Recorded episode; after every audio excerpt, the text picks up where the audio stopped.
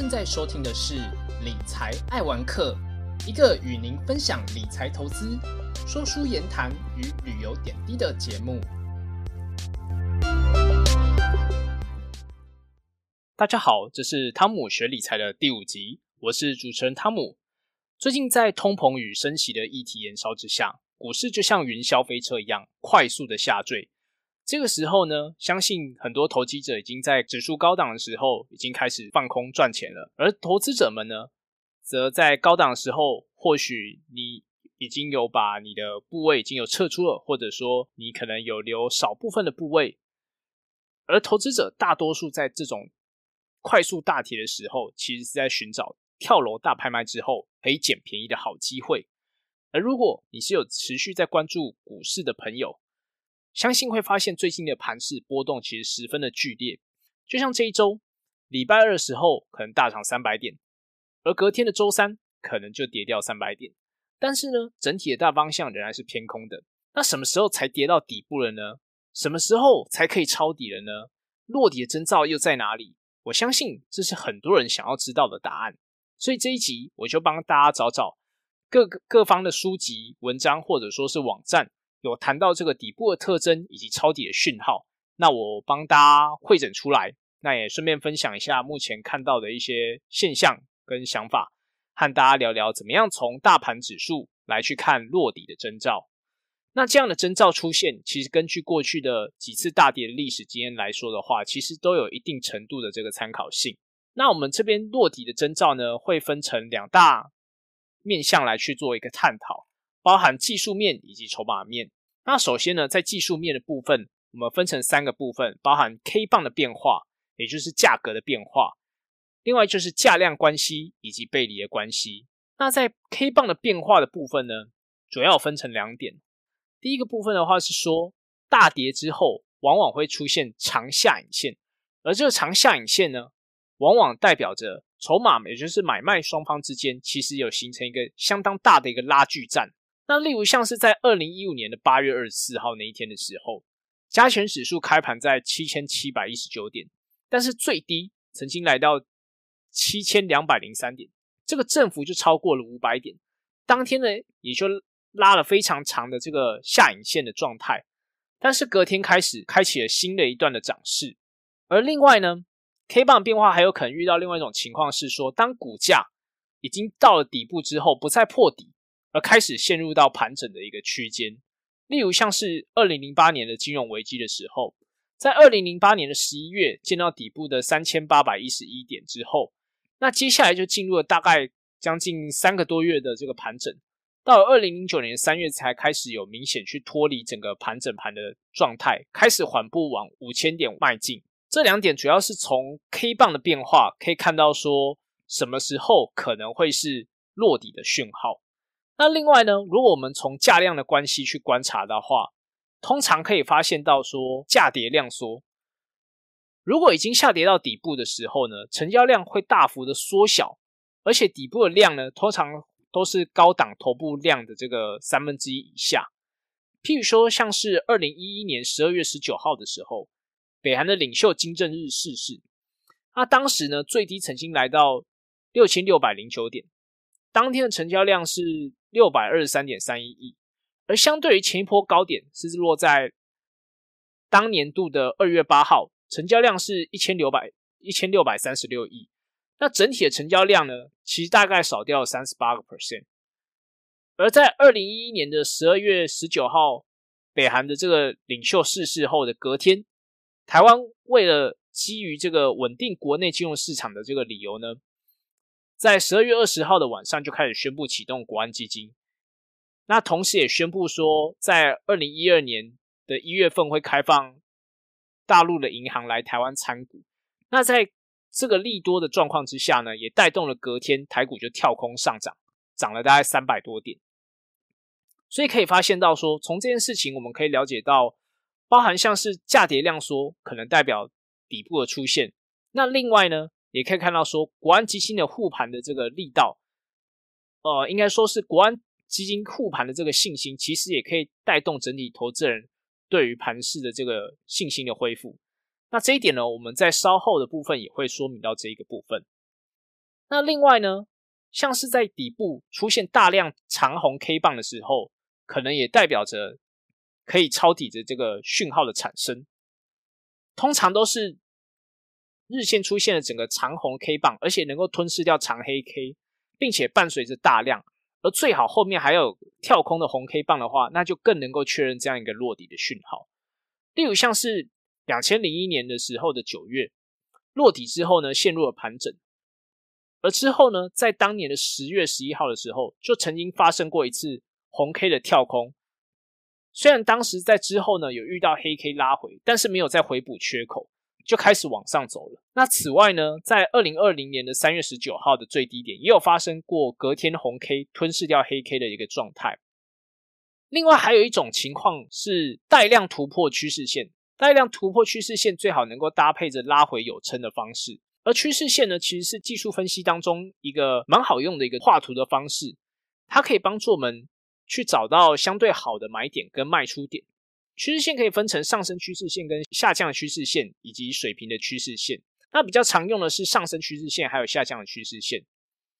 因为大部分我们所画出来的这个线都是有角度的，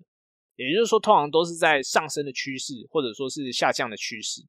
那水平的部分就相对比较多，都是用支撑或是压力来去画图。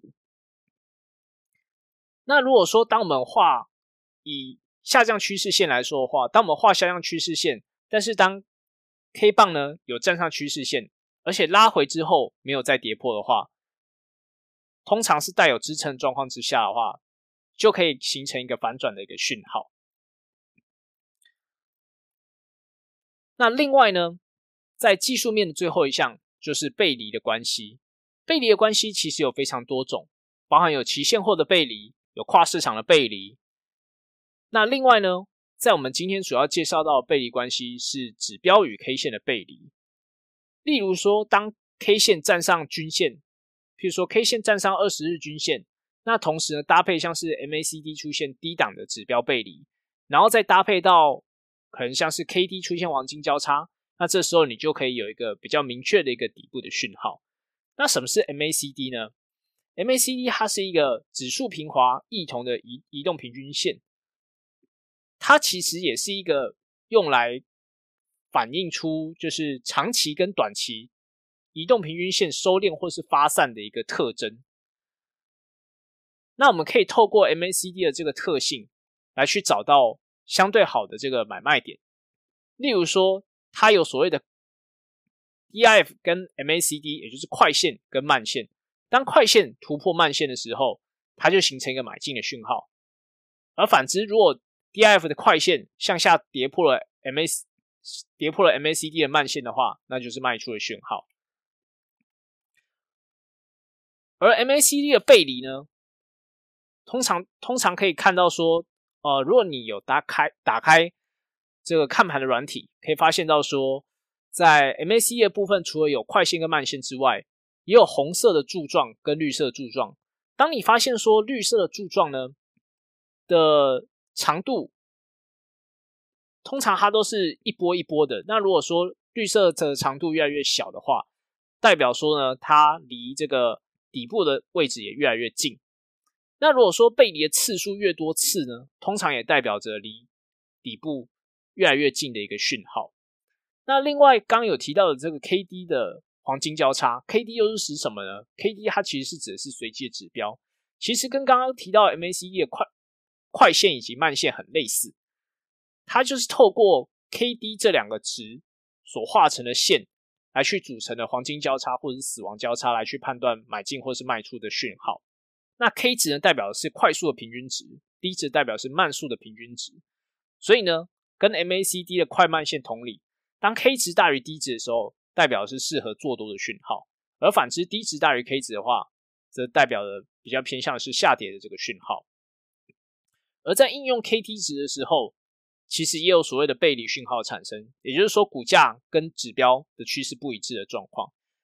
而另外补充说明哦，KD 其实也常常发生一种现象，叫做 KD 钝化的现象，也就是说，当 KD 值一直处在高档。或是低档的时候，就容易会有所谓的高低档钝化的一个情况。那这个时候呢，你就需要去搭配其他的指标去做一个判。上述呢，主要介绍到的是所谓的技术面的判别落底的讯号。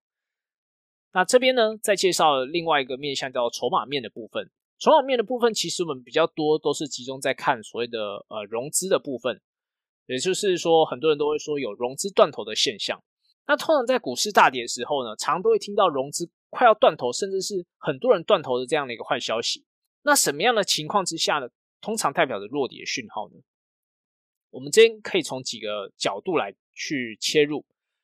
像融资的部分，很常会听到听到的一个名词叫融资维持率。融资维持率，它的意思就是股票的现值除上融资的金额。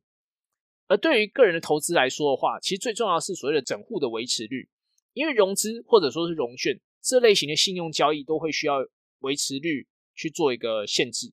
当你整户的这个维持率如果低于一百三十趴的话，券商就会在隔天发出追缴令，那就会通知投资人要在两天之内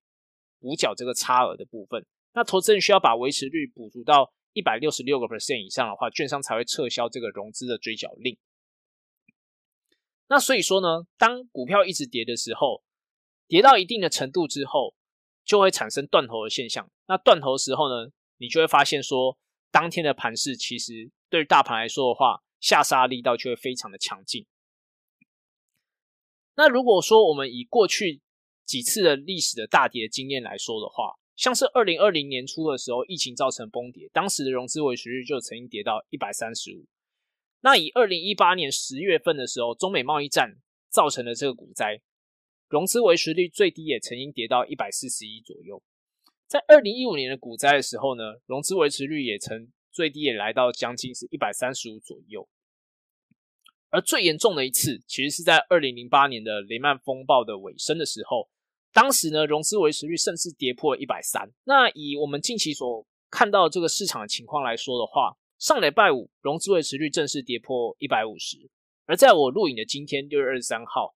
大盘融资余额呢，其实又在又在持续的降低。而融资维持率也降到一百四十四个 percent 左右，其实已经创下了二十七个月来新低的水准。那如果说我们是以一个多头市场的长线架构来说，其实目前的位置已经离底部已经不远了。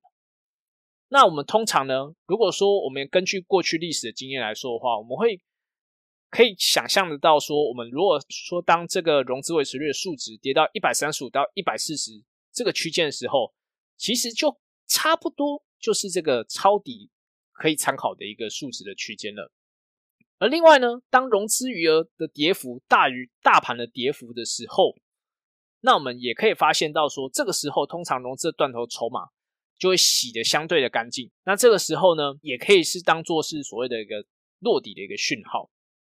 那另外呢，最后一个筹码面的一个资讯呢，其实就是所谓政府国安基金的表态护盘。那过去国安基金其实有七次进场的这个记录哦。最早的时候是在民国八十九年的时候，曾经有两次的这个进场，而最近开始呢，则是分别是在九三年、九七年、一百年、一百零四年以及一百零九年的时候，都有进场加码的情况。那过去进场之后，股市的涨跌来看的话，大概是七战四胜的记录，所以可以看到说呢。其实整体国安基金的这个胜率仍然是超过一半以上的，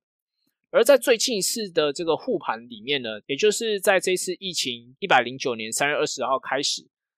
到一百零九年的十月十二号这一段期间的护盘状况，其实是在历次的护盘当中最厉害的一次记录，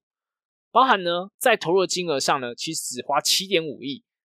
就让整体的股市的信心的回复。那甚至有长达半年期间呢，其实整体的国安基金是处于比较算是备战的状态。那过去的过去几次的这个国安基金，其实投入的金额也都相当的大哦，通常都在百亿甚至到千亿以上的这个记录。那我们这边介绍到相当多的这个落底的讯号呢，其实这边有一个部分是需要跟大家做提醒的，就是说我们这边所提到这些征兆，并不是说每一次大跌的时候。一定都会满足上面所有的征兆，但是当有部分的征兆开始出现的时候，你就要开始注意。而越多的征兆出现，代表着底部的机会越高。而当你发现说最低点出现之后，三天不再破底，那你可能就可以考虑进场试单了。那你可能会问，我们今天所介绍的大部分都是针对于像是大盘指数的落底讯号的研判。那如果是针对像是个股来说呢，我们就这边就可以和大家简单的说，就是其实对于个股的这个落底讯号来说，其实就跟你去分析做多个股的时候其实很类似。例如说，当股价跌升之后，往上开始弹升，弹升到可以站上长天期的均线，例如说是年限、半年线或者季线，啊，或者是说你过去有观察到说有特定的分点都会去吃这一档股票的筹码，当你有发现这样类似特定的分点有开始有大户偷吃货的现象，或者说筹码集中度开始提高的现象的时候，那可能也代表着这档股票已经落底，开始起涨的讯号的开始。而我们今天呢？这一集的一个结论呢，我们就来跟大家回顾一下我们这一集所谈到的几个重点。第一个是技术面的超跌讯号呢，可以分成三大类，包含 K 棒的变化、加量的关系以及背离的关系。K 棒的变化包含大跌之后出现长下影线，股价不再破底而陷入盘整；加量关系呢，包含价跌量缩，底部大量长红，另外就是带量突破趋势线。而背离的话，则有指标与 K 线的背离。而第二点，则是筹码面的抄底讯号呢，主要是以融资的断头为核心。那包含像是融资维持率低于一百三十五到一百四，融资的余额跌幅呢大于大盘的跌幅。那另外，只有政府国安基金的表态护盘。那第三点呢，则是刚刚最后的一个提醒，也就是说，符合落底的这个指标越多的话，底部就越近。那如果当你发现说，最低点出现之后，三天没有再破最低点的话，你就会考虑进场试单。那假设你有试单成功的话，就可以考虑再加码。而本集的彩蛋时间呢，刚好呢这一周其实碰到二十四节气当中的夏至，天气也十分的炎热，所以这一集呢，我们就先教大家所谓的调酒。那这一集要调的是迷迭香、凤梨、特加。那需要准备的材料包含伏特加三十梦或四十五梦。就看你自己喝酒的酒精量。那另外呢，需要有凤梨数块、迷迭香一支。做法其实非常简单，就是先把凤梨打成汁，将凤梨汁和伏特加二比一的这个比例去做调配。那如果你喜欢酒精含量多一点的人，可以把原本三十梦的伏特加调到四十五梦。那等到二比一的这个比例调好之后呢，再把迷迭香放进去就完成喽。如果你想要喝凉一点的话，可以再加点冰块进去，会更好。那以上呢就是这一期的节目，谢谢大家。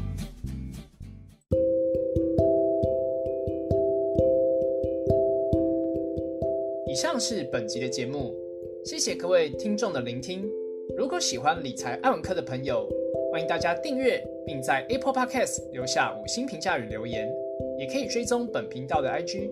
多关注多分享。我们下期再见。